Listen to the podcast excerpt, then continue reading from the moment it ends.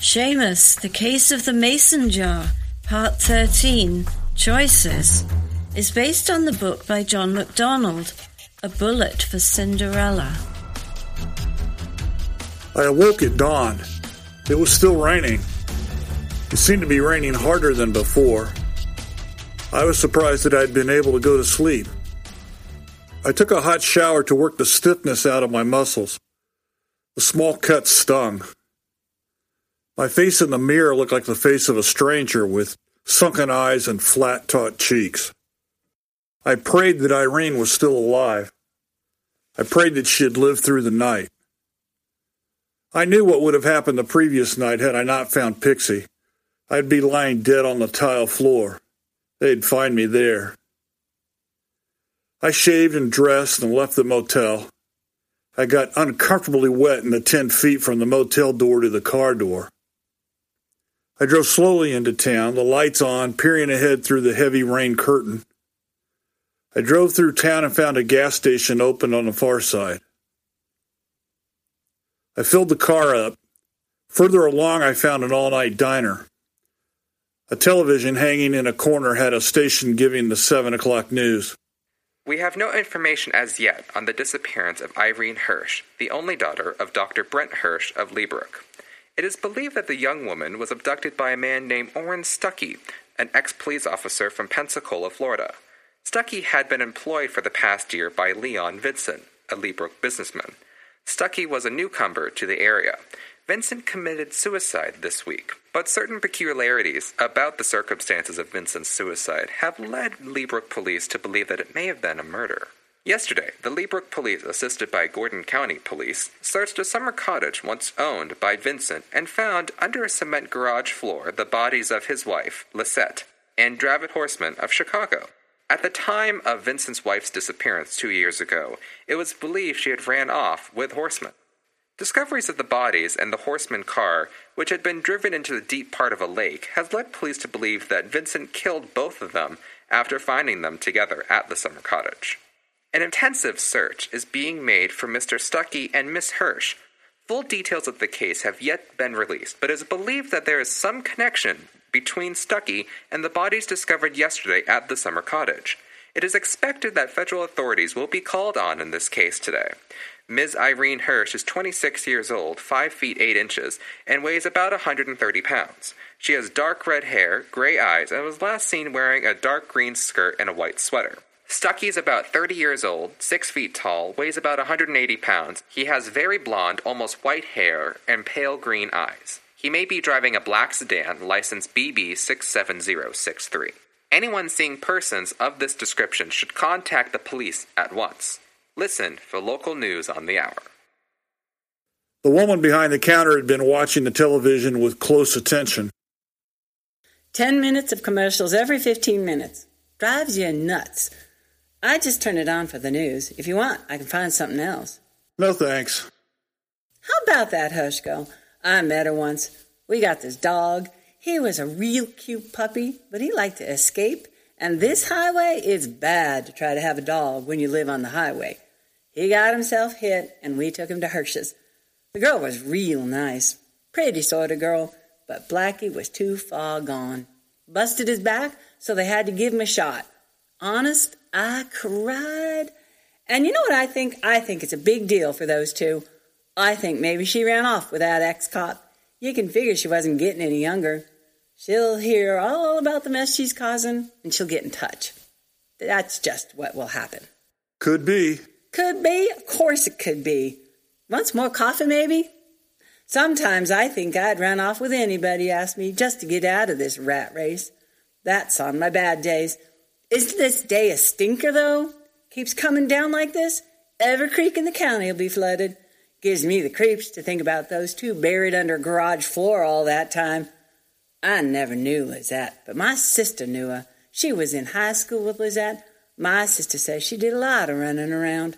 He made his big mistake burying the two of them like he did, the way I look at it. She was distracted by the sound of a couple of semis pulling into the diner. She watched silently as they exited their cabs and walked in. I was saved from her stream of consciousness monologue. After she served them, she came back, but I had finished. She gave me my change. You remember what I told you now. That girl, that ex-cop, ran off someplace. Drive carefully, you hear?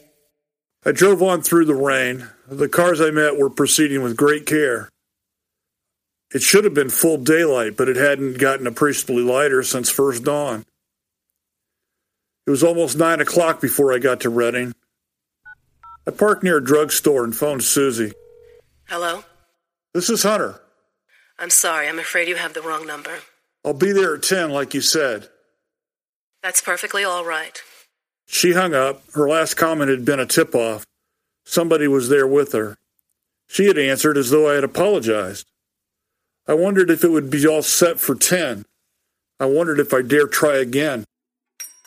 I went into a donut shop and had coffee. The counter was emptying rapidly as people went to work. I bought a Redding paper. The discovery of the bodies had been given a big play. The article filled a little more background than the television item, but essentially it was the same. At 9:30, I tried again. She answered on the second ring. Hello. This is Hunter again. Yes? Is this deal off or on? What goes on? Should I be there at 10? This coming Saturday? No, I'm very sorry. I have a date. I'll wait right here until you can call me back. No, I'm so sorry. Maybe some other time. Give me a ring. Phone as soon as you can. Thank you. Goodbye. I ordered more coffee. I waited. At 5 minutes to 10, the call came. Hello? Is that you, Hunter? I couldn't talk before. I'm glad you phoned. Make it 10:15. What does your watch say? Exactly 4 minutes of. Don't park out back. Park a block away. Start up at exactly 10:15 and go slow. When you see me coming, open the passenger door. Don't waste time getting away from there. I began to be more nervous. I had no way of knowing what she was mixed up in. I knew her playmates would be hard people. I didn't know how closely they would be watching her. The rain had begun to let up a little. I parked a block away from her apartment. I could see it. I kept the motor running. I kept an eye on my watch. At exactly 10:15, I started up. I drove slowly. I saw a man in a trench coat across the street from the apartment house, leaning against a telephone pole.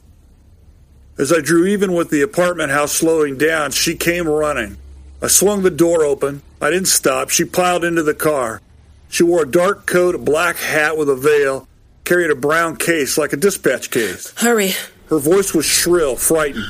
I sped up. She was looking back. I heard a hoarse shout. Keep going. He's running for his car.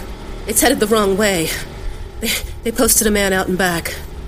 I didn't know it until yesterday afternoon. The light ahead turned red. There was cross traffic, but I ran the light. Tires yelped and horns bleated with indignation. I barely made the next light. She kept watching back over her shoulder. It took 15 minutes to get to the southbound highway, the road to Leebrook. Once we were out on the highway, she turned around. I glanced at her. Her left eye was badly puffed and discolored. Her left cheek was bruised.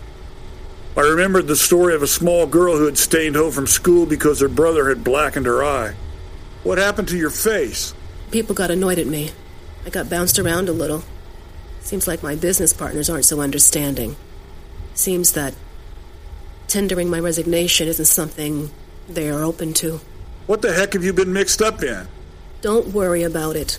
I'd like to know how much of a chance I was taking. You weren't taking it. I was taking it. They didn't want me to leave. Anybody leaves, they get the idea there's a subpoena in the background. And a committee and an investigation. They were careless. I learned too much. So they had a problem.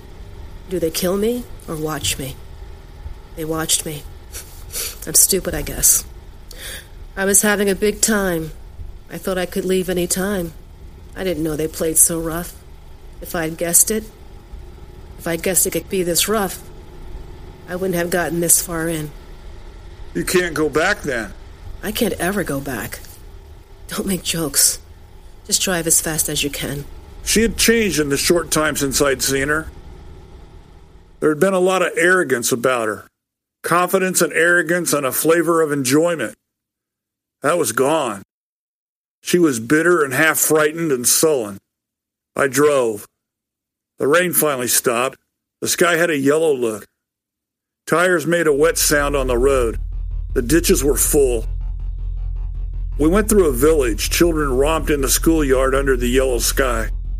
I did not like what I was going to have to do to her. She had given me a certain measure of trust. She had no way of knowing that the stakes had changed. She could not know I was willing to betray her, that I had to betray her. I knew I could not risk taking her to the motel. She would want her luggage first of all. She would want to check on the money. It was gone. She would want an explanation. There was no explanation I could give her. I would betray her, but it was the money balanced against Irene's life. It seemed fantastic that I could have seriously considered going away with this woman who sat so silently beside me, fist clenched nervously against the dark fabric of her coat. It seemed fantastic that I could have gotten wound up in the whole thing. There was a time this would have been unthinkable, a time when everything made sense. Not like now, speeding away from who knows what, and with a woman I didn't know headed for an unknown future. Odds were that Stuckey would kill both of us. He wanted the money. It was more than just greed. He considered it to be his, like he was entitled to it just because he knew about it. He wouldn't want anyone else to have it. I glanced over at Susie and realized that she was no different than Stuckey. She would end up taking the money as well. She might even kill me for it. I wasn't safe either way. My life with Abby seemed so many lifetimes ago.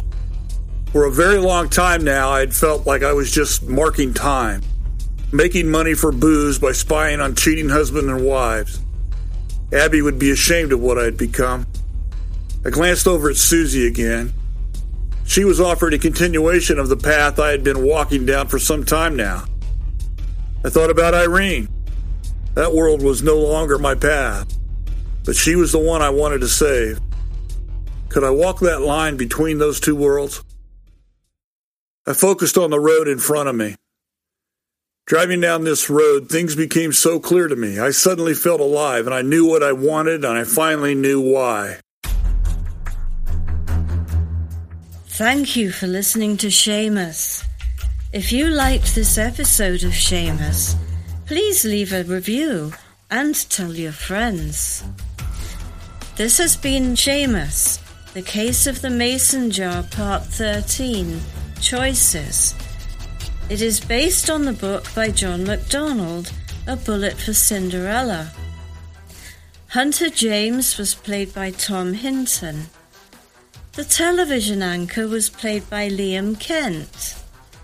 The waitress was played by Jean Phillips. Susie Haver was played by Marcia Taylor. I'm Leslie Woodruff. This episode of Seamus was written by Max Reese and directed by Tom Hinton. Seamus is a New Meadows Media production. All rights reserved.